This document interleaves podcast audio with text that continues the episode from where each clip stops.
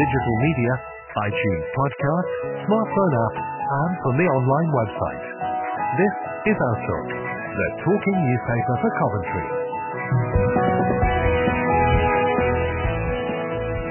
Welcome to Outlook. I'm Peter Walters, and this edition is being recorded on Wednesday, the 1st of February, 2023. Coming up in the next 90 minutes, uh, we're hearing about Cheylesmore Gatehouse, remembering Andrew Carnegie, creator of libraries, and looking into the real story of our very own Lady Godiva, plus the origins of Amazing Grace and all our usual features. But we start with a review of the past week's local news with me and Nigel. Outlook News.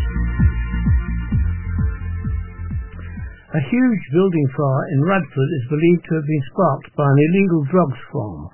West Midlands Police believe a cannabis factory started as a blaze on Tuesday evening last week. The fire broke out at a two-storey flat above the retail shops in Jubilee Crescent. It caused significant damage, resulting in BG Bet and the Godiva closing, as well as several residents being evacuated from their homes. In the aftermath of the fire, many businesses were forced to shut on the street, although most have reopened. People are still reeling from the blaze, with many taken aback by the sheer scale of the fire. Carl, who works at the Eyesight Eye Care Centre in Jubilee Crescent, summed up the views of many when he said, We shut the day after the fire. The whole row of shops were closed. Business is now reopened, so we've not been affected. It was very scary to see. Fire crews across the West Midlands from Coventry, Birmingham and Solihull attended the scene at around 9.26 on Tuesday in the evening. The fire lit up the night sky and ripped through the affected property, although thankfully there were no injuries. West Midlands police have warned that criminals are using more inventive ways to conceal cannabis growing, not just in rooms, but in shops and underground. Cannabis farms are dangerous places and pose a serious risk to fire due to overloaded electrical circuits running close to water-filled pipes. Plants grown upstairs in the building can also cause floorboards to rot, resulting in the building's collapse. After the blaze, residents from three properties, due to safety reasons, were not able to return. Following on from that Jubilee Crescent fire is another cannabis report. Tucked away on an unsuspecting Coventry street was a cannabis farm with a huge stash of drugs worth an eye-watering £230,000. Officers stormed the address and uncovered a haul of plants on every floor of the two-storey property in Coventry. Every room within the terrace property was filled with cannabis plants, and the sheer number of electrical cables and plugs was termed lethal. A bright glow could be seen emanating from the hallway, with a number of lights cleverly placed on the ground floor of the property on Bramble Street in Stoke. Officers forced entry into the property at about 8.15am on Wednesday last week, but were quickly stopped in their tracks. A sturdy steel door had been screwed into the wall to act as a barrier to police and cannabis farm burglars who were becoming extremely notorious in the city. Officers uncovered more than 90 plants and a haul of dry harvested bud as part of a sophisticated setup to produce drugs with a street value of around 230,000. A top police officer described the cannabis farm as one of the worst I've ever seen. An arrest was made at the scene, and West Midlands Police later charged 27-year-old Gentjan Muka with production of cannabis. Experts from National Grid were also called to the terrace property and were alarmed at the sophisticated setup and bypassed electricity supply. A spokesman for the company said, We were there to ensure the electrics are safe. Unsafe connections as a result of bypass meters or overloaded sockets create a fire risk. A 3D printed sculpture of King Henry VI will go up in Coventry this year as part of the rebuilding of a historic landmark. The artwork is an exact replica of a statue that now sits in the Herbert Art Gallery. The original statue was made in the 1500s for the city. The 3D printed version will sit along with the 1976 replica of the Coventry Cross. The cross was returned to the city centre four years after it was controversially removed. Work to rebuild the 57-foot high cross in, in, its new location by Primark and opposite the Holy Trinity Church is expected to be finished in the spring. Coventry City Councillor Jim O'Boyle said he had the idea for the copy when he was told about the old statue in the Herbert. He explained, I said, wouldn't it be great to put that in the Coventry Cross? After historians said the original statue was too old and fragile, Councillor O'Boyle asked if a copy could be made and went to Coventry firm HPL for the job. Speaking to the local Democracy Reporting Service, he said, It's the best of the old and the best of the new. I'm really proud of that. It is automatic manufacturing technology being put to use to make a piece of art. The statue is as close to the original as possible, he said. It will go behind panels in the new cross. Councillor O'Boyle admitted that moving the cross to make way for a restaurant by Cathedral Lanes caused a bit of controversy at the time. Hundreds of people signed a petition against it, though the new Turtle Bay by the cathedral has proved popular. But he said the new location of the cross is closer to its original position in the city will be more advantageous as it's more prominent. Work on the statue and the Coventry Cross cost around 800,000. He said the project is important because it helps tell the story of Coventry and because the council pledged that they will return the cross to the centre. I promised I'd do this and I'm doing it, he said. Coventry residents are devastated at the loss of trees on an old allotment site that's been turned into homes. Thirty individual trees, six groups of trees and a hedgerow are being cleared from land in Holbrooks to make way for 54 affordable houses. Two houses have also been knocked down to provide access to the new estate, which is bounded by Meadow Road and Holdsworth Crescent. People living in the area claim the trees were healthy and established and provided habitat for wildlife. Bentley Court resident Yvette Peake said she's so upset about the new build of the allotments. Posting in a Facebook community group, she said, Ash trees, silver birch, all the old oaks, and many others are all chopped down. They had families in them, hawks, owls, squirrels. Now no more, all gone. Darren Velzatis, who lives on a road nearby, said, the houses at the bottom of the development would surely benefit from facing the trees. He added, We simply don't do enough to support nature. Poplars are perfect for bats as they have crevices. I'm disappointed at the loss of the trees. Bat boxes in the new homes aren't enough to replace the lost habitat, he said. Those trees on the site will be taken down according to a tree impact report in planning documents, which added, there is an unavoidable requirement to incur tree removal as part of the development proposal. Meanwhile, an ecology report stated that bats have a confirmed presence on the site, hedgehogs are likely to live there, and trees and scrub provide habitats for birds. But it concluded that most of the site's habitats are not considered to be of ecological importance. Bat and bird boxes, bee bricks, and a wildlife meadow have all been recommended as ways to improve the development's biodiversity. Coventry councillors approved plans for the 54 homes in June last year despite a petition signed by more than 200 people against it. Holbrook's councillor Rachel Lancaster spoke out against the scheme, saying, knowing the area so well and knowing the ecological diversity on the site, it's a massive loss to the community. Residents were left furious after several bags filled with rubbish were found dumped in Coventry Canal. Locals were left disgusted at the trash which was spotted under bridge number 13 along the canal. The fly tip included several large plastic bags filled up with waste along with plastic, cardboard and styrofoam packaging. It, appears as if some of the trash was spilling out from the bags and into the canal. One resident spotted the waste and uploaded a photograph of the eyesore on Facebook. In the photo caption, she called it absolutely moronic behaviour. It drew a number of comments from angry residents. One person wrote, This type of behaviour makes me so angry. Another said, People who do this are the absolute dregs of society, scum of the earth, filthy gits. Meanwhile, one commented, Disgusting. What's wrong with some people? Hope they get a hefty fine. Local residents resorted to cleaning up the rubbish themselves, according to Facebook comments. This is not the first time residents have taken things into their own hands to clean up the canal. In December last year, residents carried out a mass cleaning operation after the canal was littered with swathes of rubbish. Shopping trolleys, food packaging and plastic bags were among the rubbish dumped in the Coventry Canal. With nets and grubbers, volunteers took up the task to clean up the floating rubbish under bridge number 8 of the canal. A suspected Coventry fly tipper is under police investigation thanks to a quick-thinking member of the public. A picture of a Troy Transit van whose driver was alleged to have fly tipped at an entrance to a field in Woolston was passed to officers from Warwickshire Police's Operational Patrol Unit.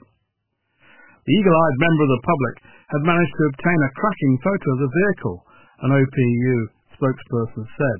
The driver was blatantly offloading a load of rubbish into a farmer's field gateway. We attended the registered keeper's address in Coventry. The vehicle was located near the property, so under the Environmental Protection Act 1990, we recovered the vehicle as both evidence of the offence, whilst also preventing further offences. Details for the registered keeper of the van have been sent to the Force's Rural Crime Team, which will be completing a detailed investigation. Fly tipping has become a huge problem in Coventry and surrounding areas. A nuisance fly tipping spot in Tallants Road, Longford, has long been used as a dumping ground. Fly tipping is also said to have blighted Occupation Road in Stoke, where rats have been seen scurrying through mounds of rubbish.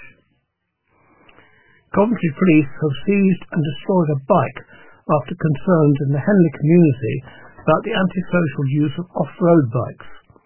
As well as destroying and seizing the bike, a 17-year-old was also charged and bailed to court for breach of criminal behaviour and criminal damage. It comes after the police team tried a new vehicle tagging spray to aid in identifying offenders.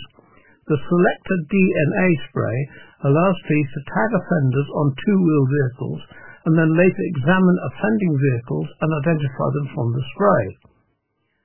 Sergeant Dean Stew Neighbourhood Policing Unit lead for off-road bike crime and antisocial behaviour, said they are acting on community concerns now that they are equipped with SelectaDNA spray. We're also working with social housing landlords and the local authority to explore civil enforcement using it outside the criminal process. We are listening to the community concerns in the area and know how much of an issue the antisocial use of motorcycles or e-bikes can be. We are now equipped with additional capabilities to identify riders who are trying to conceal their identity and will take steps across a range of partners to deal with those intent on causing antisocial behaviour or committing motorcycle-enabled crime. The seizure and arrest came just a week after the selector spray was adopted by the team. The team now has future plans to roll the new scheme out across the force. Coventry MP Zarah Sultana has slammed the Conservative Party for their decision to block the Scottish Gender Recognition Reform Bill. In a tweet, the MP called the move disgraceful, claiming it treats trans people as a political football, targeting one of the most marginalised groups in the country. The Gender Recognition Reform Bill, Scotland, which aimed to make it easier for transgender people to legally change their gender, was blocked by Scottish Secretary Alister Jack. Mr Jack cited concerns that the legislation would have an adverse impact on equalities legislation in the UK. The bill, first proposed by Scotland's First Minister Nicola Sturgeon six years ago, would have amended the Gender Recognition Act of 2004 to introduce new criteria for applicants seeking a gender recognition certificate. Obtaining such a certificate legally recognises a person's acquired gender. Since 2004, if you want your affirmed gender to be legally recognised, you've needed a gender recognition certificate. Mr. Jack said, after thorough and careful consideration of all the relevant advice and the policy implications, I'm concerned that this legislation would have an adverse impact on the operation of Great Britain-wide equalities legislation transgender people who are going through the process to change their legal sex disturb, dis, dis, deserve our respect, support and understanding. My decision is about the legislation's consequences for the operation of GB-wide equalities protections and other reserve matters. I've not taken this decision lightly. The bill would have a significant impact on, among other things, GB-wide equalities matters in Scotland, England and Wales. I've concluded, therefore, that this is the necessary and correct course of action. He added, if the Scottish Government chooses to bring an amended bill back for reconsideration in the Scottish Parliament, I hope we can work together to find a constructive way forward that both respects devolution and the operation of the UK Parliament legislation. A, dog a Coventry dog show has been cancelled following a BBC panorama probe into the breeding and trading of American bullies. The Coventry Building Society Arena was due to host the American Bully Kennel Club UK event this next month. But now the event on February 11th has been called off after the BBC programme revealed footage taken at an ABKC UK show in Manchester where hundreds of dogs paraded with cropped ears. The undercover footage was aired last Monday during Panorama, and now as a result, a spokesperson for the venue in Coventry said the arena has terminated its agreement with the organisers. Ear cropping in UK dogs was exposed by Panorama as a growing problem, particularly with extreme mixed breeds such as American Bullies and XL Bullies. Ear cropping, where the tops of the dog's ears are cut off, is illegal in the UK after the Animal Health and Welfare Act of 2006. Leading vet Dave Martin has called for an outright ban on owning a dog with cropped ears in the UK and slammed owners seeking out the dogs for a fashion statement. He warned that the unnecessary surgical procedure in which a dog's ears are removed or altered has no benefits for the dog and can cause permanent damage. Proposals for a ban on importing dogs with cropped ears have been put forward by the government. Some people have made a packet out of selling a new Crane's drink called Prime, but a kind-hearted pair of Coventry shopkeepers have handed out free bottles of the viral sensation to raise money for charity. After scenes of huge queues and ridiculous prices in some UK shops, brothers Aman and Yoga Upal decided to buck the trend and simply give away nearly 50 bottles of the energy drink at newsagent One Stop Mount Nod. Aman, 37, said he made the decision to give the energy drink away, but asking for a small donation which would be used to support Canley Food Hub.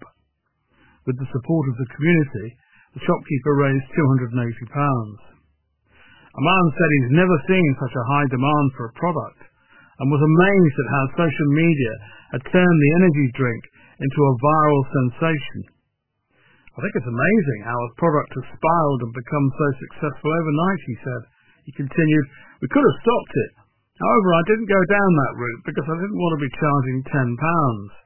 Overnight, you can have your reputation tarnished, and there are a lot of retailers that have done that, and it's given them a bad name. When we were finally able to access some of the stock at a reasonable price, I thought we could turn this into something positive. Aman used the donation money to buy food and household goods which were donated to Canley Food Hub. He said they were simply over the moon when he took the huge donation to the charity. Handwritten letters by illustrious Coventry poet Philip Larkin discussing his declining health just a year before he died could fetch hundreds of pounds at auction after being found in a dusty attic. Larkin, who grew up in the city before reading English at St John's College, Oxford, penned the correspondence to his cousin during the 1980s. The notes display Larkin's characteristic wit as he complains how he is getting too fat and deaf. Larkin also pokes fun at his, at his adopted home of Hull in a postcard he sent depicting the city. The fascinating correspondence was recently uncovered during a clear-out of a loft in Sutton Coldfield. The letters to his cousin Vera Thorpe begin in 1977 and include one of the final Christmas cards Larkin would have sent, postmarked December 17, 1984. Considered one of Britain's greatest post-war poets, Larkin died on December 2, 1985, after a battle with esophageal cancer. He was only 63. Other correspondence includes a postcard sent to Vera, who lived in Lichfield in August 1974, thanking her for a birthday card. The postcard is illustrated with a picture of Prince's Dock in Hull as it was in 1887, with Larkin's caption, Hull doesn't look like this nowadays, worse luck. He describes himself as all right but too fat and deaf, and confesses his memory has mislaid your married name. He asks, please let me have it, I'll put it in my book, a request which was granted according to their communication. Larkin was born in Coventry and grew up in Radford before his family moved to a large three-storey home close to Coventry railway station when he was five. After studying at Oxford, he worked in Hull as head librarian at the city's university and later moved there in 1955. But he was known to mock the city, describing it as a hole which smelt like fish and had witless, crapulous people. His poetic compositions reflected the dreariness of post-war England and the unhappiness it caused. Uneasy with fame, Larkin rarely, rarely consented to interviews, working in libraries for much of his life, and is famously quoted saying, Deprivation is for me what daffodils were for Wordsworth. Outlook News.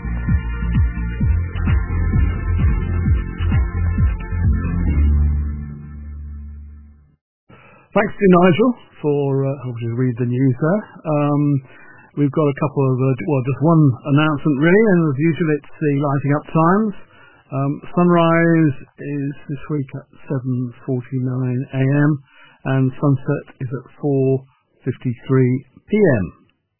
Okay, moving on. So here is Hugh with this week's news at the Resource Centre. Thank you. Thank you very much. I was uh, listening to that bit about Larkin there, and because uh, we did a, a, piece about him uh, a few years ago with the Criterion, um, and because uh, he used to spend quite a lot of time in Earlsdon. He certainly did. Um, up at the uh, up on um, uh, Beechwood Avenue. There's a big house up there. Yeah. Anyway, I played Larkin and uh, on, on some of these things, and, yeah. and uh, my favourite bit is you know Larkin on Coventry. This is this is I think it's from Whitsun Weddings. Uh, is he's going past and he, his view of Coventry was nothing like something that, happens anywhere. Yeah, that's that, that's in the poem I remember. I remember. Yeah. Oh, I remember. I remember. That's right. That's right. That's right. I remember. I remember. Although yeah. I noticed from from what uh, Nigel was saying about his somehow. yeah. probably even worse. Yeah, well, yeah, possibly. I think he was just of that mind. Yeah, uh, mind you, I think he's just funny. I mean, I have to say, everybody goes, you know, goes on about, oh, he's really miserable. I don't. I think he's just hilarious. Well, I I once met um, Anthony Thwaite, who was his literary executive, right. who's also a poet, yeah. but knew him very well. Yeah. And he said the thing about Philip Larkin, if you got to know him, was he was hilarious. Yes, yeah, and that's an incredible sense of humour. very dry. very dry. That's what, it, and that's what comes out yeah. for me all the time with his poems. I really like them. Yeah, so Anyway, right uh, to our muttons, as they say. Um, let us uh, thank uh, wholeheartedly Chris and Claire, who have completed their 250 challenge. Uh, they were going to be running 250 kilometres, ended up running 250 miles each. Um, and uh, so they went well over and above um, what uh, their original pledge was, and I'm very pleased to say uh, that they have garnered huge amounts of support as well. So um, as of today, um, the total that they've raised is spot on at £1,900, which is terrific. So um, thank you so, so much to them. Yesterday, as I'm speaking to you, uh, we had a photographer from the Coventry Observer come along. Uh, so, in the Coventry Observer this week, there will be an article um, and a good photo um, about uh, Chris and Claire finishing uh, finishing their challenge. Uh, we will. They're also going to go back onto uh, Lorna Bailey's show on uh, on BBC Coventry and Warwickshire. So anyway, great celebrations. Thank you so much to them and to um, Anne and Simon um, uh, who have uh, helped and supported um, uh, Chris and Claire uh, to do their challenge, and all the many other people who you know who've uh, who've been helping with the guiding. So that is. Um, just a terrific piece of news. So well done, then, and thank you so much. I mean, the money goes to a very good cause, as we all know. Now, um, we have also received another grant, which is very pleasing. Um, this is this is from the um, Warwickshire Community Energy uh, Community Energy Warwickshire Fund. There we are, and uh, we put in a little bit uh, uh last year for this because uh, with the cost of electricity, you know, going ever ever skywards. We're fine for the moment because we're on a fixed rate deal, but when that comes to an end later this year, uh, it's going to hurt. So we have we asked them for money to exchange all our light bulbs for LED ones, uh, which you know cost an amount of money, uh, and also to rewire completely the Mary Beale room because uh, Mary Beale room has its original wiring from about 1968. Certainly has the original well, I wouldn't call it a board, it's more of a breaker um, uh, uh, that uh, is in there. So we're going to get that um, redone as well. So it's £2,000 from them, so we're very pleased for that. Um, so um, I'm hoping, we're hoping we're expecting some good news, well, expecting some news, hopefully good news, about a massive, massive um, uh, bid that we've made to the council as well. Um, we, we were expecting to hear about it yesterday. Uh, they emailed and said it might not be Tuesday, it might be Wednesday or soon after. Um, I don't know what they mean by soon, but anyway, they better hurry up. So uh, maybe next week I'll be able to talk a bit more about that. It'll be huge news if we get it. Um, just to let you know that Joe is going to be off on holiday on Friday the 9th and Monday the 13th of February. So um, uh, if you need to speak to her, don't speak to her on those days because she isn't here. She's having a nice weekend off. Um, I wasn't here last week, and I really wasn't very much available the week before. The reason for that being that um, uh, I've been dealing with my mother, who's uh, who uh, was in hospital in Scotland and had to be moved into a care home, uh, and that care home we determined should be here in Coventry. So I was up and down the M4, uh, no M4, M6. Um, about four times in about in about four days. Mm. Uh, so I put in quite a lot of miles. So uh, thank you for everybody um, for being patient for me not being here. That's uh, but anyway, she's safely ensconced now in the nursing home. Um, one last thing, um, I we have had in the past a number of CCTVs. Uh, these are the desktop digital magnifiers. Um, uh, um, in stock here at the uh, uh, at the centre, um, old ones, second-hand ones, and um, over the course of you know a, a year or so, two years, we have got rid of all of the ones that we had, um, and from time to time we get um, requests for them. Not very often, but from time to time that we do. I'm wondering if anybody out there has um, an old CCTV um, an Optelec sort of uh, machine that you're not using anymore, you can't use anymore, uh, is taking up um, a corner of your living space that you would rather reclaim. And if you have, um, I would be uh, grateful to receive it. Um, if, like loads of you have them. I'm not going to be able to accept all of them, but if you if you do have one, I would be quite interested in in getting my hands on a couple because we do get the uh, do get uh, requests for them from time to time, and I'm out of um, um, out of out of them at the moment. So thank you very much. Okay, um, that's me waffling on quite a lot today, um, uh, and a lot of ums and ers and everything, but I will be hopefully slightly more engaged next week. Thank you, Hugh. Um, let's hope, fingers crossed for that major council. Yes.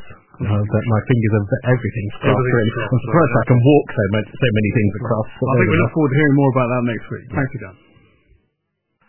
And here's Sarah with this week's sport. Outlook Sport.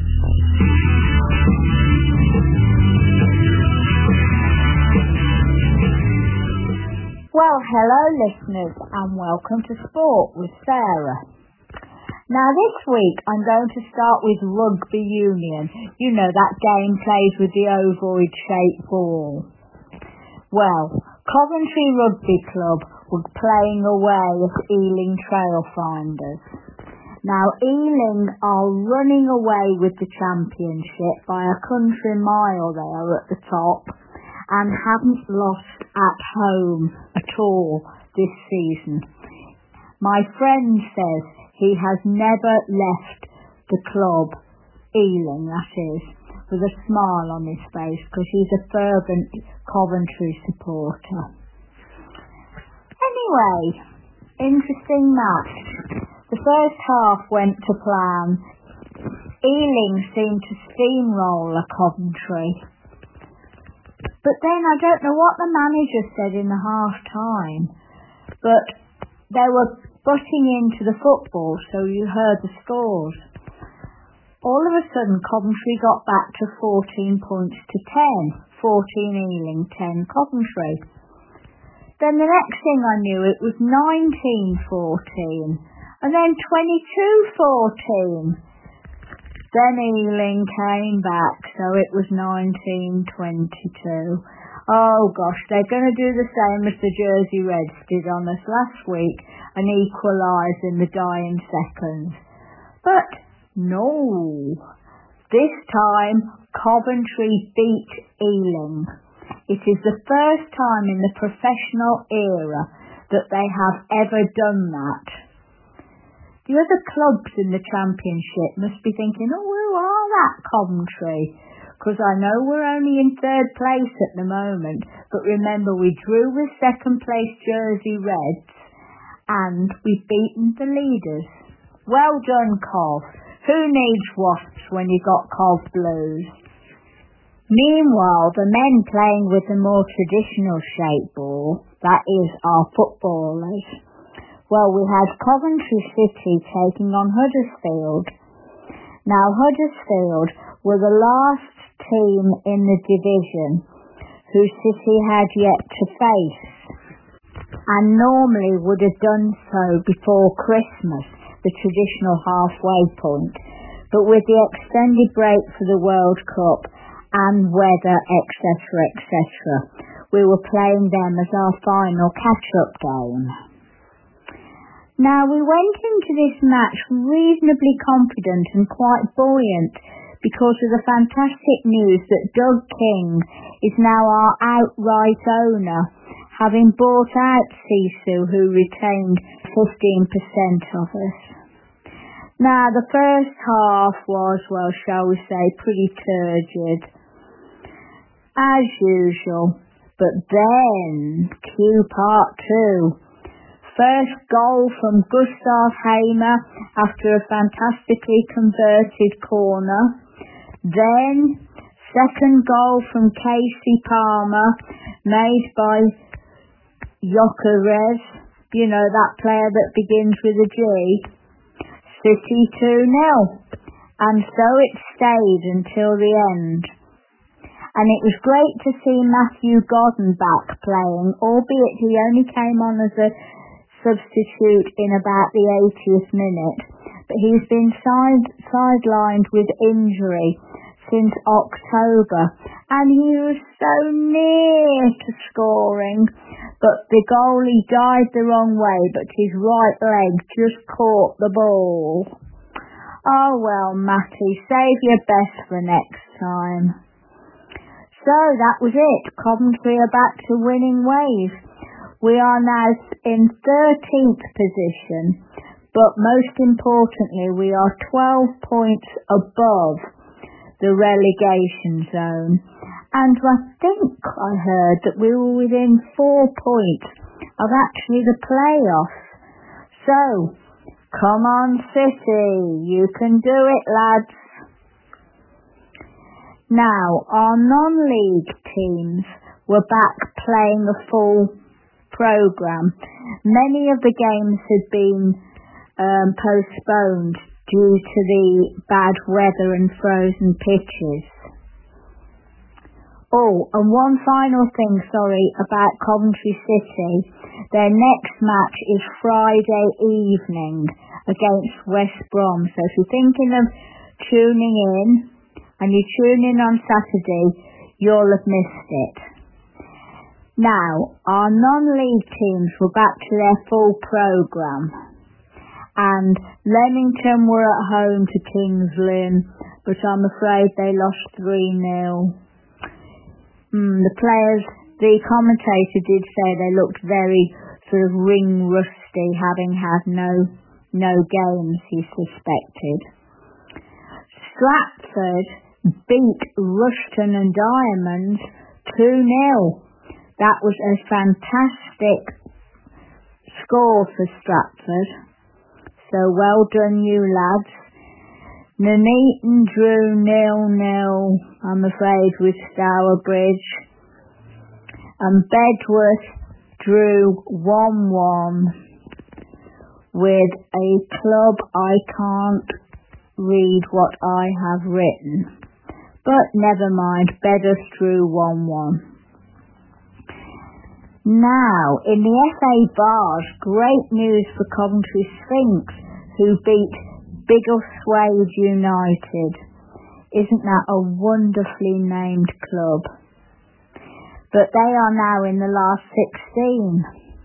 So come on, you Sphinxes. Meanwhile, in the Midlands Premier League, Rugby Town were away and won at Lutterworth. Racing Club Warwick beat Whitborough Church two goals to nil. However, Coventry United, I'm afraid, lost to Wellingborough by three goals to one.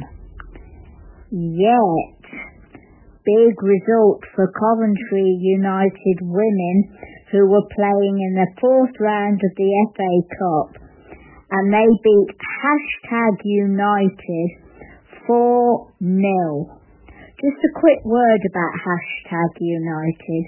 They were formed out of an appeal on Twitter, hence the hashtag. I mean, they are playing several divisions below Coventry and I believe are am- fully amateur. But hey ho, we can only beat who we're playing. So well done, ladies. And now for the tennis.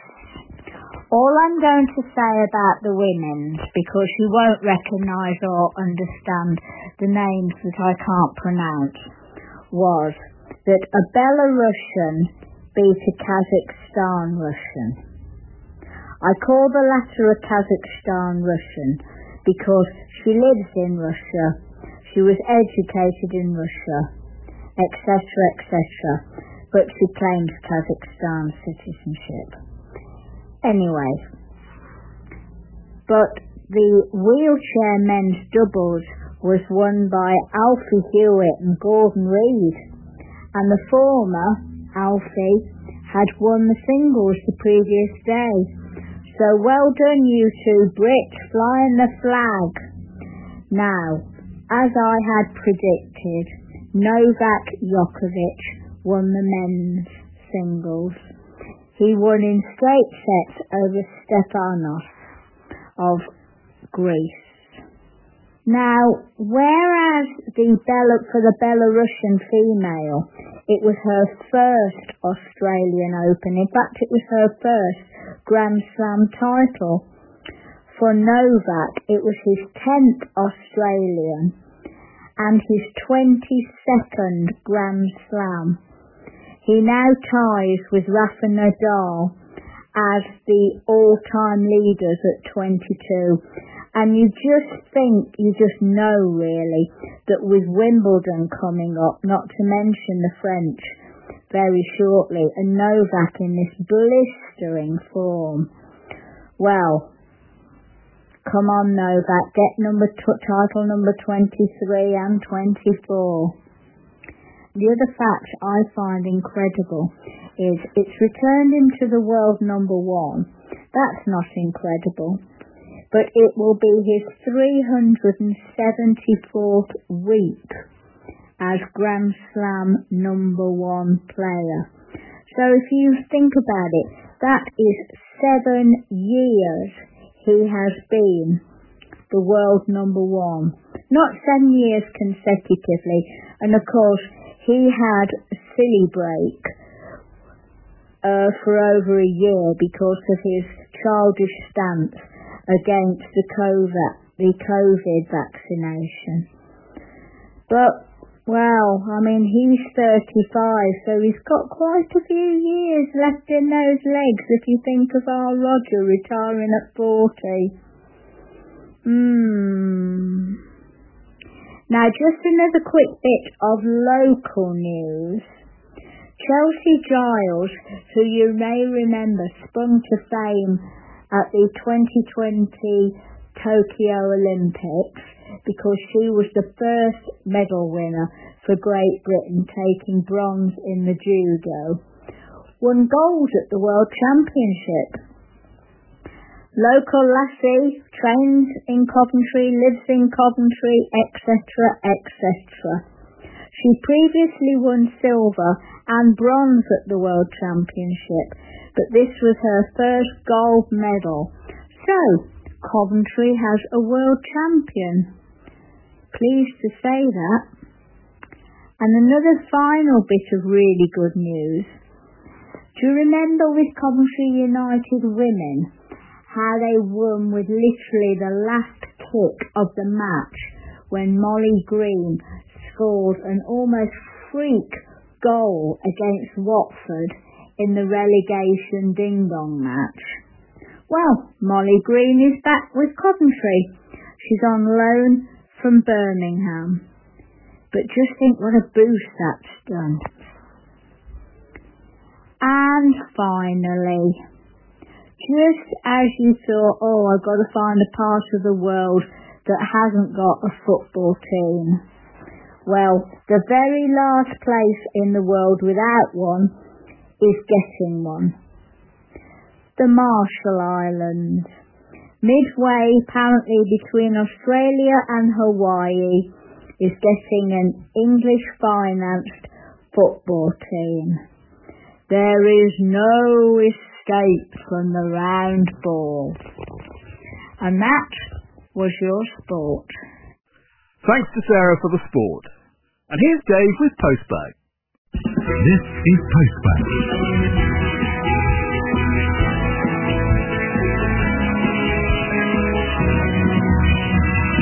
Join in the discussion. Hello there, it's your postbag again. Tina starts us off by telling us what she did to celebrate the start of the Chinese New Year. On Friday, the home, we all celebrated Chinese New Year. It was Bobby, she laid on the meal. What did we have? We, well, for starters, we had crackers and, and uh, them, crisp, them pancakes and a little bit of uh, sauce. It was chili sauce, and sweet chili, yeah. And then we had the meal. We had chicken, chicken curry with, with rice and uh, obviously noodles because it was Chinese. All right? And that's it. Thank you, Tina.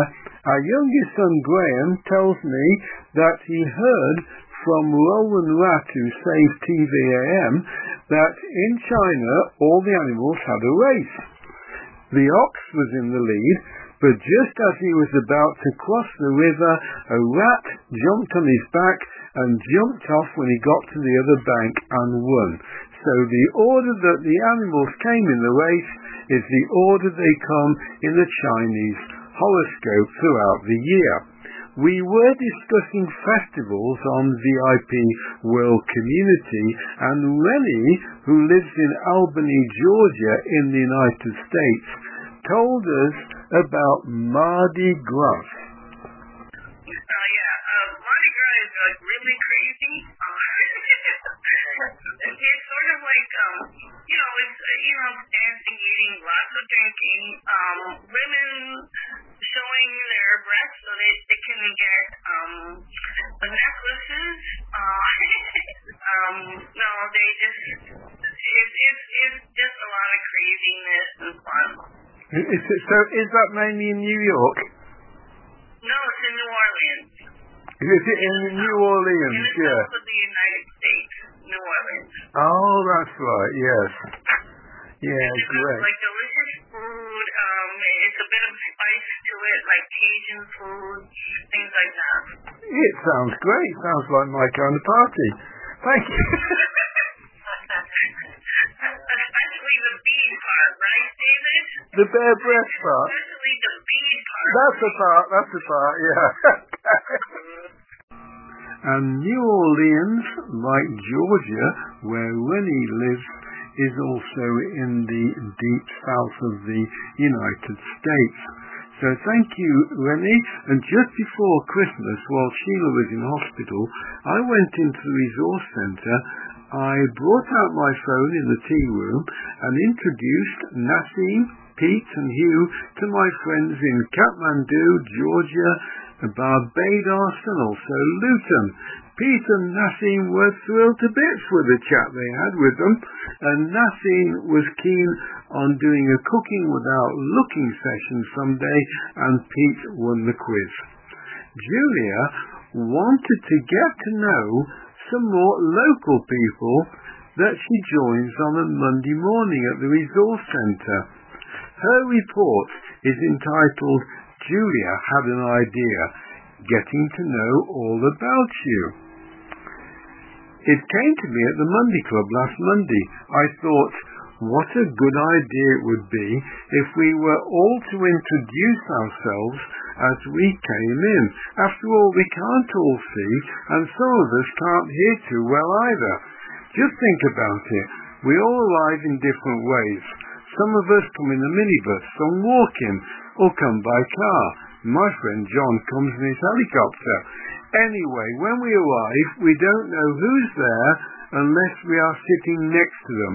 Of course, we know when my friend John is in the room because of the smell. We want to know which volunteers are there too, because sometimes we get new members and volunteers, and it's good to know who we're talking to. Maybe the other classes would like to try it too, because it would be good to know who's there, and you never know, it might encourage new members to join or stop shyer people from leaving. The Monday Club is a friendship club, and it's good to be friends. Apart from my friend John, there's not much good about him. Julia, okay. Well, thank you, Julia. I was so impressed by you.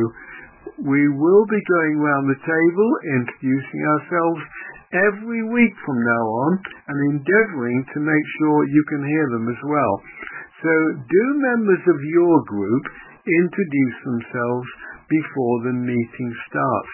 Let us know. Here's a new member of the Monday Club, Angela, and she's going to tell you about playing golf. I play golf. Um, I've played golf for about 40 odd years. Um, and I thought I was going to have to stop because I can't see. But my grandchildren are very good, so's my son. So they'll take me out and um, look to see where I hit the ball. Sometimes in the woods or wherever. But um, yes, so they help. And at the moment I can still just about see to putt. As long as you know which direction to go in and you can hit. What your uh, grandchildren say about your uh, golf? Well, I'm still beating them, you see. Yeah. But um, not for long. One of them's becoming very good. And, and he's he's already out hitting me, but I mean he's 21. You know, it's not, I don't have the force that I used to have, but um, I'm still can hold my own at the moment with them, but it won't last. Angela is wondering what will happen if a fight deteriorates. Will that be the end of her golf playing? Well, there are blind golfers, as the late magician Paul Daniels mentioned in an interview I did with him once. you know, when blind people play golf. They have a guy stands behind and lines them up, and then I I quite hate them because they hit the ball better than me. How do you do that? I want to know. I tried shooting my eyes. I'm just as bad anyway. Well, I did report on an outing from the resource centre once, and the users were whacking the ball about 60 yards in the right direction and scoring a hole in one on the putting green. I interviewed a blind golfer who scored a hole in one. I also followed a blind golfer around Hearsall Golf Course with his guide, who pointed out where the ball was using a clock system, i.e. hundred yards at two o'clock. Let the resource centre know you're interested and they may let you know if there's another golf day coming up. And let your fellow listeners know if you play golf or another sport and how you did it. That would be great. And from scoring a birdie or an albatross in golf to a penguin and a bear, here's Amy to tell you about meeting a penguin in Florida and naming a bear she named after it. We visited SeaWorld and the light show in the evening called Sea of Trees. There was lots of Christmas trees with lights on the water. So it, it looked like the Christmas trees were growing out of the water. And Oh. I had my birthday when I was over there, and I visited SeaWorld again that day, and they have a Build-A-Bear workshop.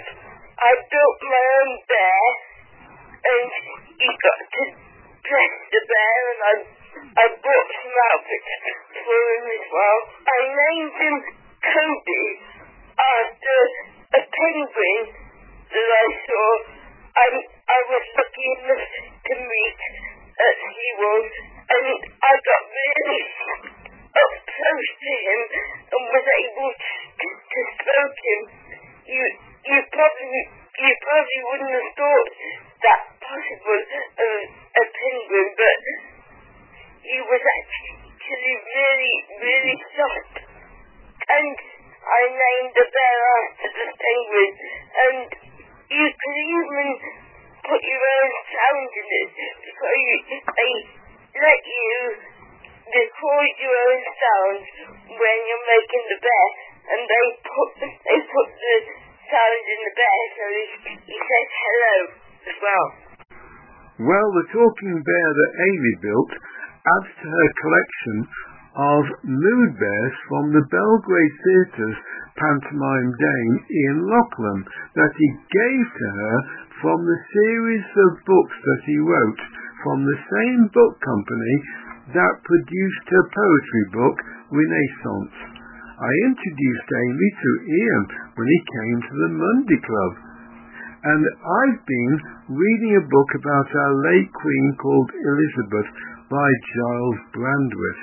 Uh, tell us about a book you've enjoyed and using what format, i.e. talking book or braille, and or large print. And that's it for this week. I've been getting by with a little help from my friends. Thank you very much. Please join them. Drop us a line into postbag or ring us up. You know the phone number 02476 717 522 and press 5 for Coventry Talking Newspaper. Okay, join me next week. Bye for now. This is Outlook. You can contact Postbag. Our website is www.talkingnewspaper.org.uk. Our email address is postbag at talkingnewspaper.org.uk. Join in the discussion on Postbag.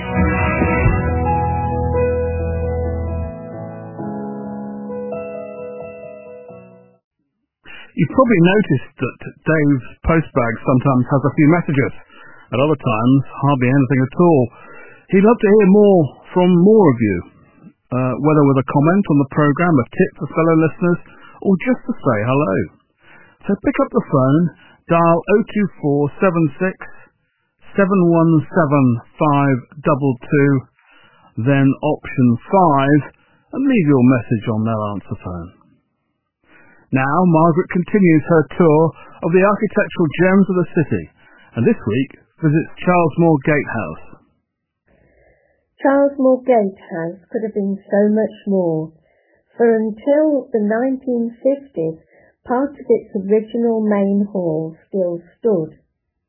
What we see today, the gateway, is all that remains of a moated royal residence built of stone and timber.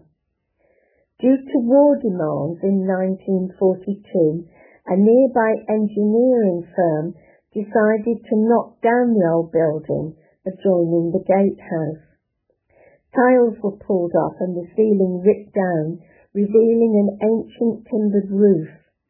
Local historian J.B. Shelton brought in experts and work was halted. The Ministry of Ancient Monuments recommended the building be listed as an ancient monument in 1943.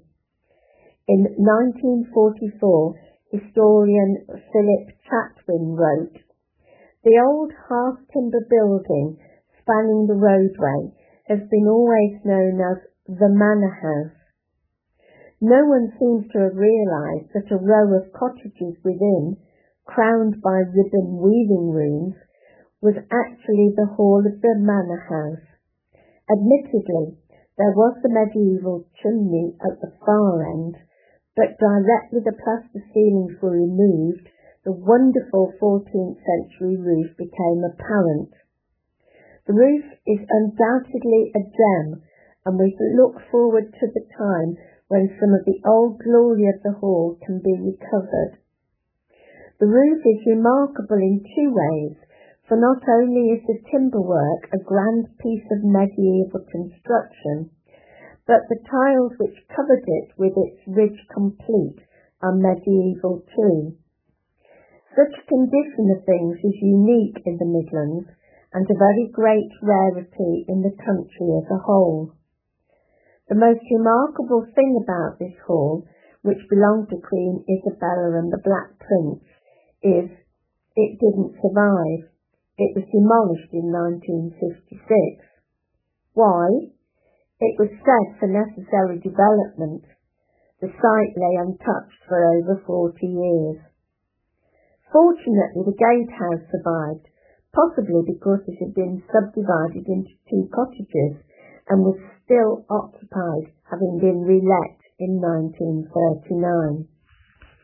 The gatehouse was demolished, uh, sorry, dismantled and carefully restored by the council in 1965 and was found to stand on an earlier 14th century building and below that a 12th century agricultural building.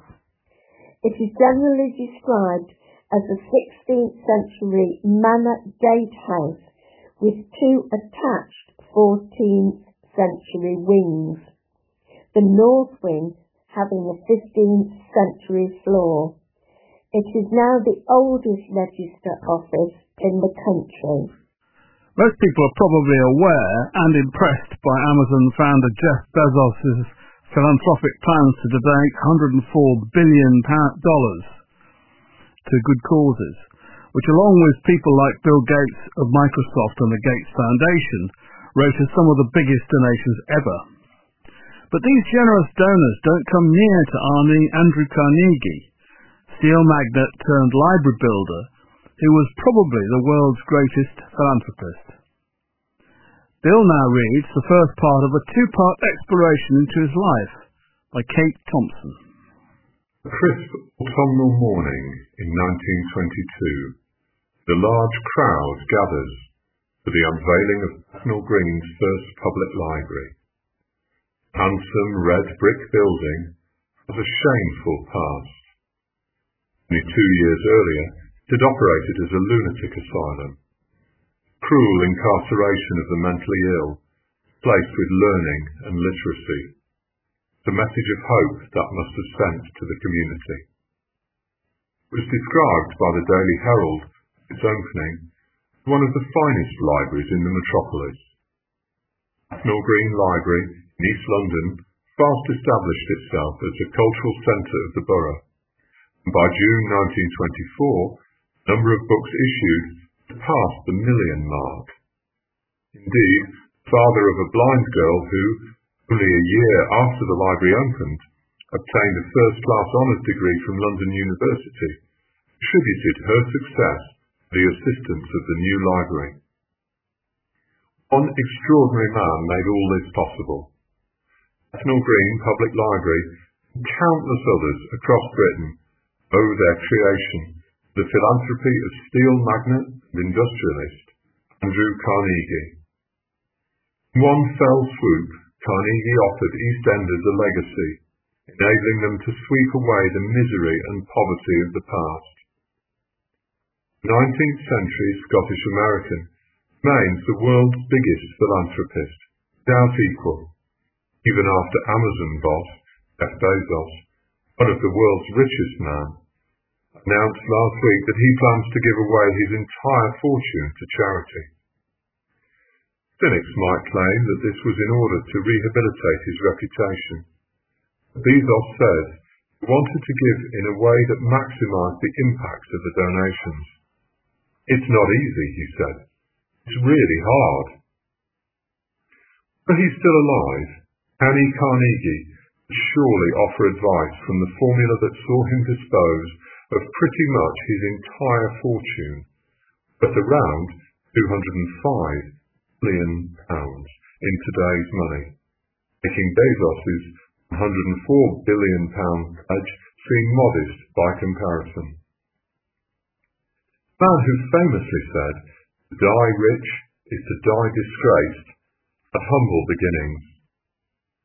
Darren McCall, local studies supervisor at Dunfermline Carnegie Library, explains, Carnegie was born in Dunfermline, but emigrated to Allegheny, Pennsylvania, a suburb of Pittsburgh, with his family as a 13-year-old.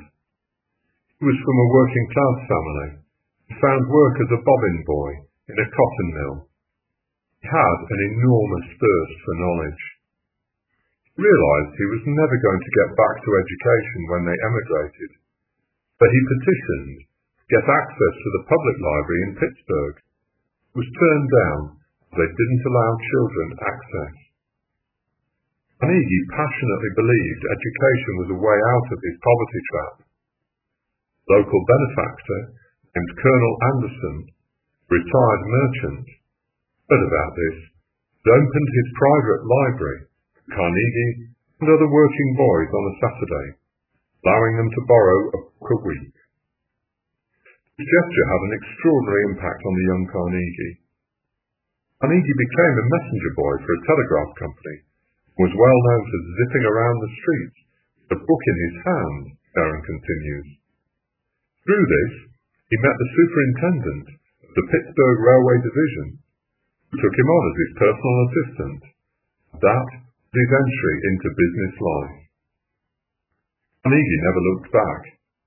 At the age of 30, he had amassed business interests in ironworks, steamers on the Great Lakes, railroads, and oil wells.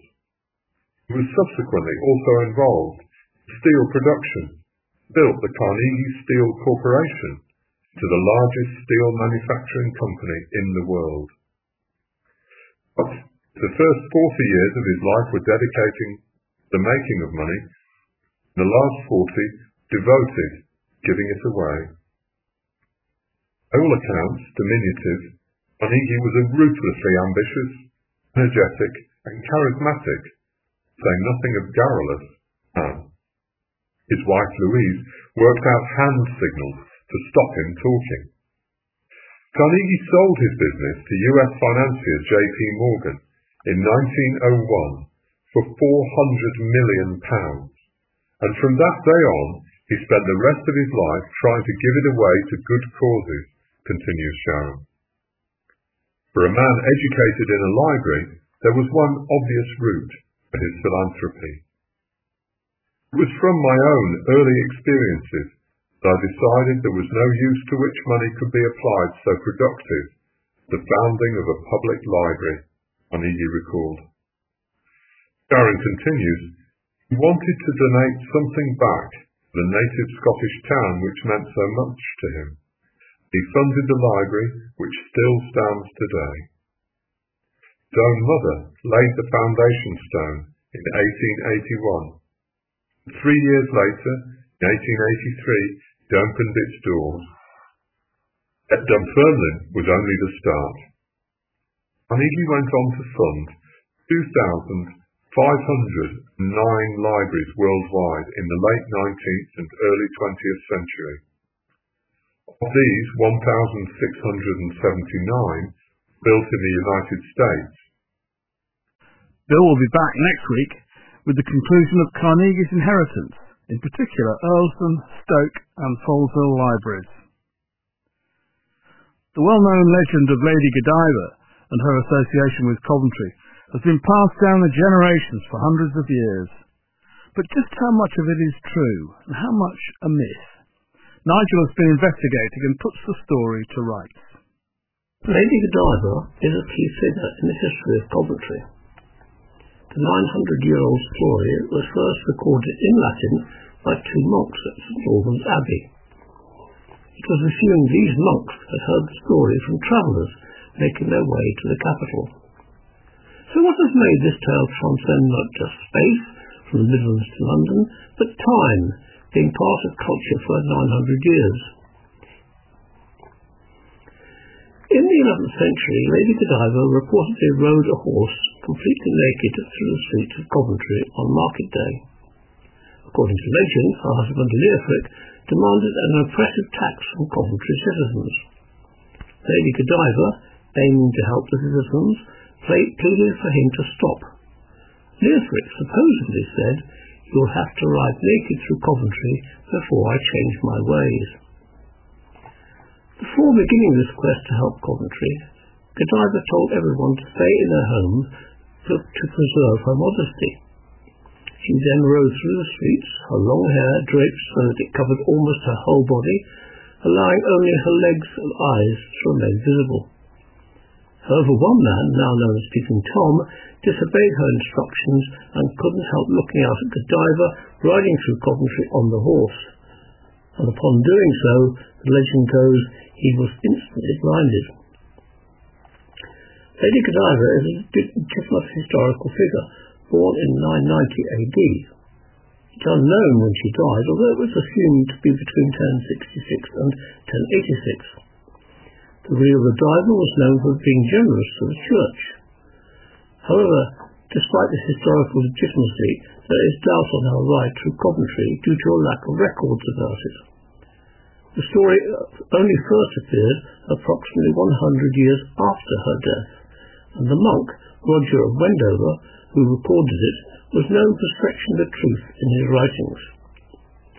The Peeping Tom character was added to the story in the 16th century, and later became a common term for voyeur. The Lady Godiva clock tower in Coventry depicts both Lady Godiva on her horse and Peeping Tom. Donald Gibson aided city apprentices in the making of the Godiva clock tower. The sculptor, Trevor Tennant, carved figures from wood. The clock was not received well at first, with many finding it crude. It has, however, proven popular with tourists and children. On the hour, the right door of the clock opened, and Lady Godiva rides naked on her horse across the front of the clock before exiting through the left door. Meanwhile, the window above opens and reveals the face of Peeping Tom.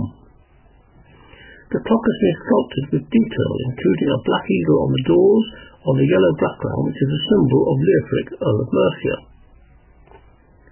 The clock was unfortunately broken in 1987 in the celebrations that followed Coventry's FA Cup win.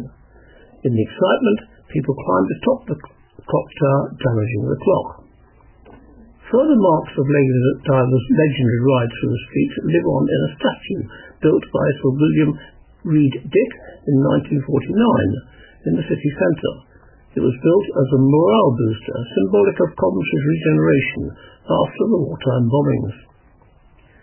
The legend also lives on in the names of the local annual music festival, the Coventry Godiva Festival. According to legend, the story of Lady Godiva was told by monks in a procession through the streets. The first recorded Godiva procession, originally named the Great Fair, was in 1678. Lady Godiva has been the muse of many paintings.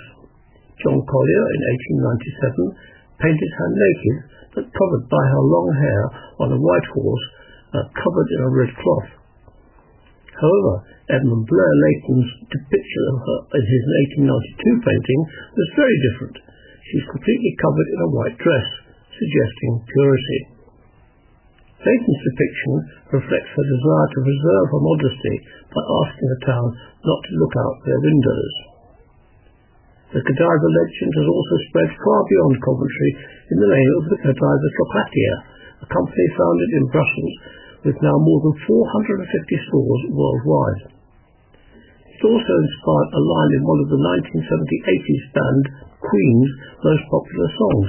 which was Don't Stop Me Now. I'm a racing car, passing by like Lady Godiva. This song reached platinum status in both the US and the UK. Despite this, I suspect the Godiva story and details we're familiar with will persist for many more years. The song Amazing Grace, with its redemptive message and plaintive melody, makes it instantly recognizable. Yet it began life as a poem, written by a reformed sinner, and it was first read about 250 years ago. Peter Sheridan recounts this remarkable story, read by Sue. It is one of the most beloved and popular spiritual songs, performed more than 10 million times each year worldwide.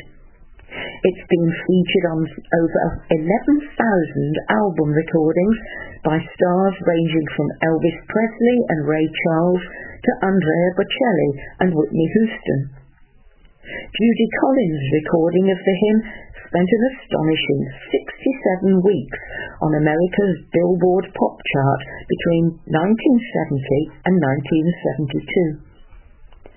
Amazing Grace, with its haunting lyrics and plaintive lilt, made its debut 250 years ago, when it was first read as a poem at the New Year's Day service preached by John Newton in the Buckinghamshire market town of Olney.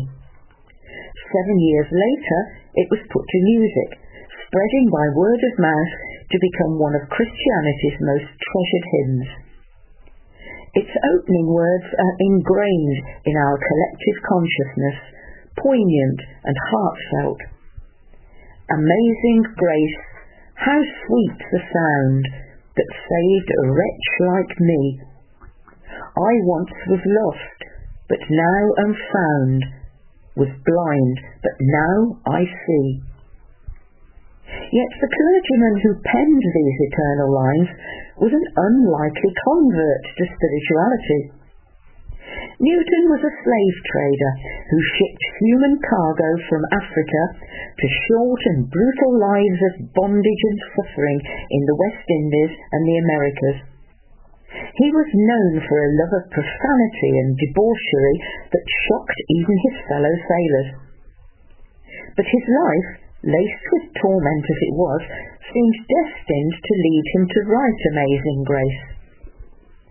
Born in 1725 in Wapping, East London, he was the son of a sea captain, often away on voyages for years at a time.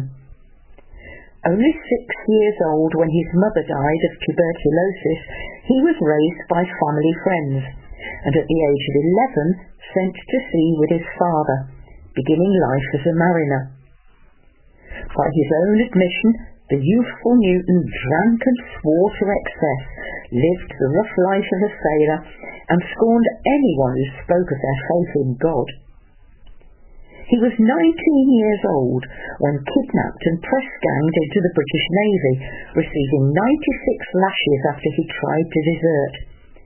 Disgraced, he was traded for another sailor on a passing slave ship, and so began his career in human trafficking. Newton was felled by malaria off the coast of Sierra Leone and abandoned by the crew of the Pegasus, who gave him over to the care of African Princess Pi. When he recovered from his fever, she made Newton a servant to her slaves, abusing him as savagely as she did all her captives. He was reduced to the wretch he later recalled in Amazing Grace. Liberated by a rescue mission funded by his father, Newton escaped only to suffer another near-fatal experience. Aboard the Greyhound, heading home in March 1748, the ship was caught in a violent storm off the coast of Ireland. Its sails were torn to shreds, its wooden planks shorn from one side of the vessel, and sailors manned the pumps, desperate to keep her afloat. Too exhausted to pump, Newton was lashed to the helm and battled to steer the ship through the tempest. Moments after he left the deck, the crewman who replaced him was swept overboard.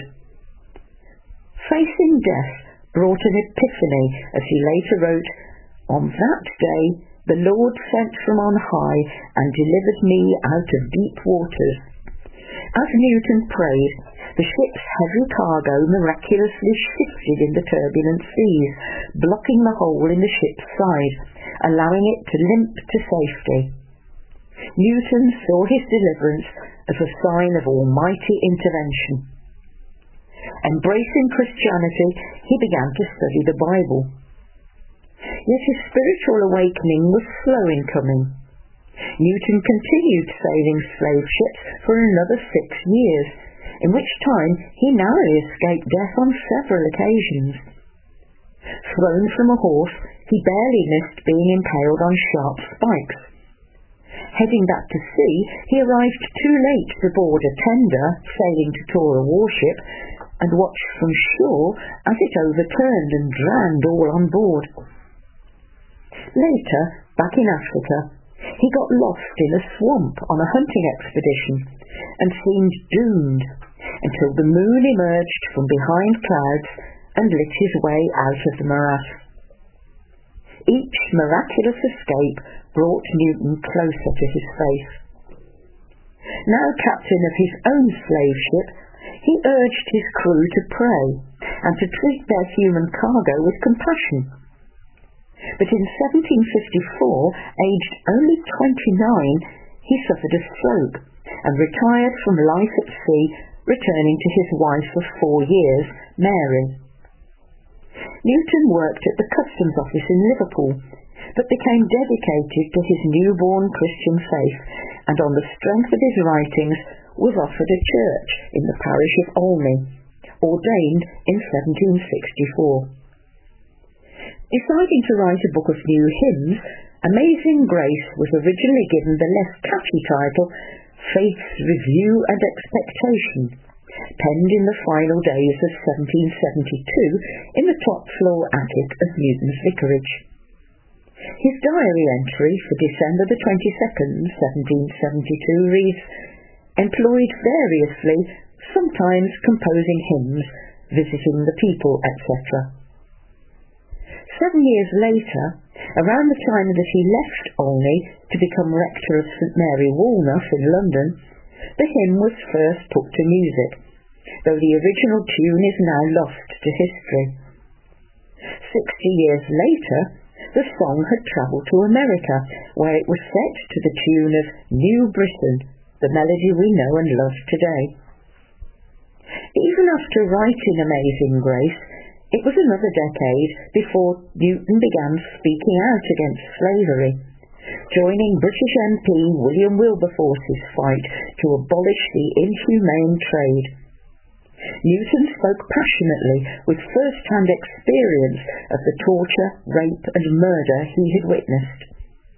A bill for the abolition of slavery was finally signed into law by King George III in 1807, and Newton said, I hope it will always be a subject of humiliating reflection to me that I was once an active instrument in a business at which my heart now shudders.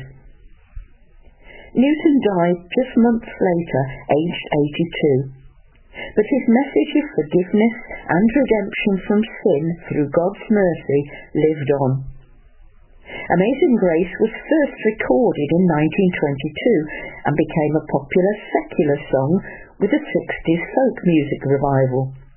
It was sung at the Woodstock Music Festival in 1969, but it was singer Judy Collins' haunting 1970 version that made it a global phenomenon. During his final years, Newton remained awed by his transformation. My memory is nearly gone, he said, but I remember two things. That I am a great sinner, and that Christ is a great Saviour. From poetry and song to theatre. How many of you have heard of Shopfront Theatre? Keith Bushnell reads an article from the Earlsdon Echo which expresses the sadness, yet immense pride as this unique theatre closed. Back in December 2009, Echo reported on a new venture by Chapel Fields-based Julia Negus and Chris O'Connell, aka Theatre Absolute, who that month were launching the UK's first professional shopfront theatre. This was to be based in the former Fishy Moors chip shop in City Arcade. The concept was inspired by a visit Chris had made to Chicago a year or two before, where he had been invited to meet a theatrical group and was surprised to encounter something the Americans call a storefront theatre, which sharply contrasted with the usual idea of a theatre comprising a stage with fixed seats. Nonetheless, it is clear from that first Echo report that Julia and Chris had not fully formed their vision of what their shopfront theatre could become. Initially, they had only negotiated an 18-month occupancy with Coventry City Council, a rent-free deal agreed in the expectation that plans to redevelop that area of the city would see its demolition within a couple of years. The original idea of a space for Julia and Chris's own work expanded over time, partly driven by the funding issues caused by the Arts Council's 2012 decision not to support them. This led to a broadening of the scope as the space was made available to more groups, not just in the world of theatre, to reach out to the public for a variety of purposes. This included everything from writing gyms for aspiring writers to pop-up craft fairs. As we now know, 18 months eventually became 13 years, including a 13-month hiatus during the COVID lockdown. The keys were finally handed back to the City Council a few days after the last two events at the theatre, the launch of the Shopfront Theatre Archive 2009 to 2022 on Friday the 4th of November, and the farewell party the next day. With everything they have created and facilitated, it is difficult for Julia and Chris to pick out highlights. Every event was different, and the creative experience behind the scenes was different from that of the audience. Echo, however, is happy to select the following memories, which will last a lifetime. Lamplight Recordings, which started in 2009. Starting with a Christmas carol brought to life by John Flitcroft and later Craig Shelton, this was the perfect way to withdraw from the hustle and bustle of Christmas shopping and enjoy the timeless magic of Dickens' seasonal tale in an intimate setting. Arcade in 2012. The audience, most of us new to this kind of theatre, were physically immersed in the cafe setting of the drama and observed the action moving out to the city arcade and into Queen Victoria Road. One performance went a little off-piece when a passer-by attempted to break up an argument between the protagonists, a disaster for traditional theatre, but all part of the fun in this context. Traum in 2016, a new cross-discipline concept involving breakdancing and sampled sound and text, a great example of the groundbreaking radical side of the theatre. Montagues song in 2016, marking the 100th anniversary of the Somme, it was a joint production staged with Talking Birds at St John's Church to celebrate the life of Spon End's Montague Johnson, a violinist and a tragic victim of the slaughter. The archive book is a sumptuous publication with numerous photographs which capture perfectly the history and the spirit of the theatre. The quality, unfortunately, has to be reflected in the price, £70, which makes it perhaps a more suitable purchase for organisations such as arts groups and libraries than for individuals. Both the book launch and the farewell party were bittersweet occasions for all present. The sense of pride at the achievements being celebrated contrasted with sadness that it was ending. Walking out of those doors for the last time was a difficult moment for the artists, supporters, volunteers, and no doubt most of all for Julia and Chris themselves. As we know, all good things must come to an end.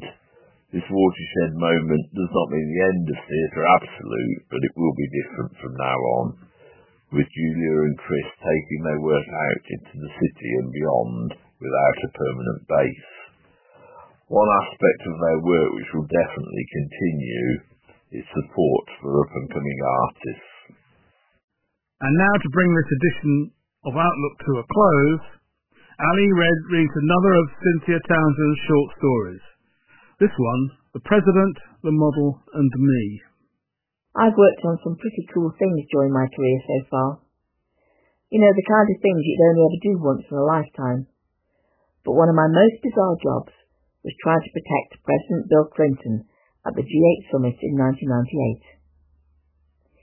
He may have been the most powerful man in the world at the time and been surrounded by lots of security guards, but I had an important role in making sure that he wasn't compromised by the advances of a glamour model.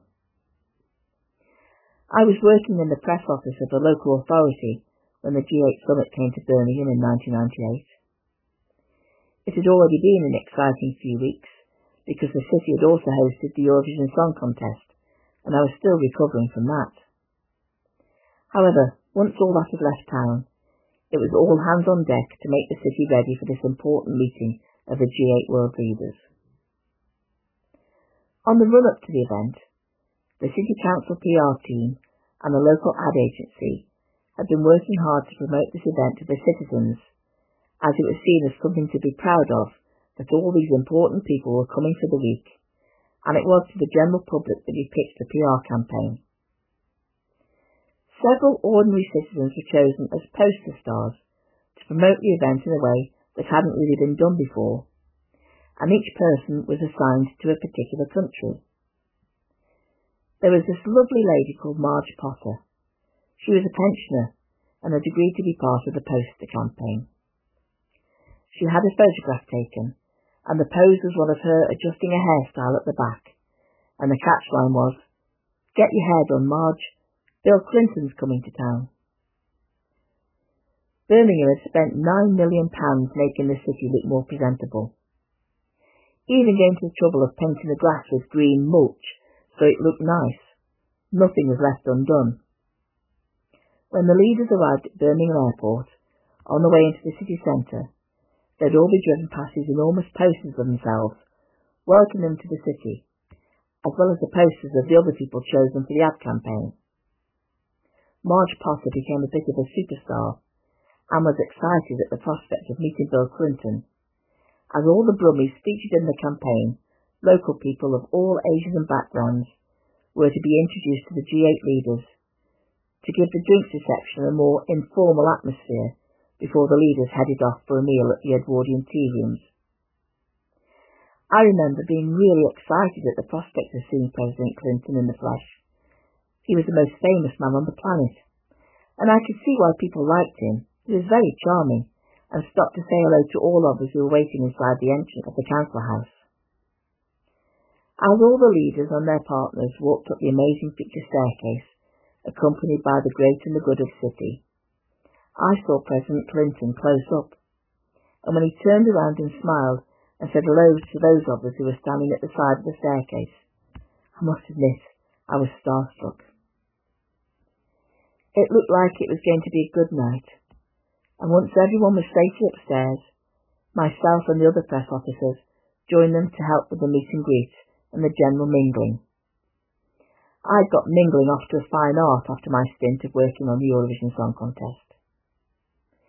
However, during the early part of the evening, we'd been tipped off by a reporter from a national newspaper that one of its rivals had got a stunt lined up, which could have seriously compromised President Clinton and when we heard about it, we were quite concerned and worried that all of our hard work would be undone. One of the poster stars was a pretty 24-year-old student called Tara, who, like Marge, had been interviewed by local, national and international media and she capitalised slightly on a newfound fame to post topless to a well-known national newspaper. The same newspaper had asked her to try and get a photograph of Bill Clinton, but not just a stand by him and smile sweetly type photo, but a go up to him and flash your Union Jack sequin knickers at him kind of way. Well, no way was this going to happen, so my press office colleagues and I hatched a cunning plan. I was assigned to stick to Tara like glue. Wherever she went, I went. If it looked like she was going to try and make a move on the president, she was ushered off in a different direction. It was very surreal, and also very frustrating for her, as she wanted this photograph, and it would have catapulted her to international stardom. When the time came for the leaders to be taken to the dinner venue, we all gave a sigh of relief, and Tara was left a tad disgruntled. Mind you, she hasn't done too badly for herself. She's posed for numerous Playboy magazine articles and has been in a couple of adult films, including a documentary aptly titled Thanks for the Mammaries. Well, that night in May, 1998 is a memory, sorry, memory I won't forget in a hurry. As we close this week's Outlook, another quick reminder to get your wallets back in the post as soon as you can, so that we can get as many as possible back, even with any postal disruptions. We're back next week. Till then, it's goodbye from me, Peter Walters.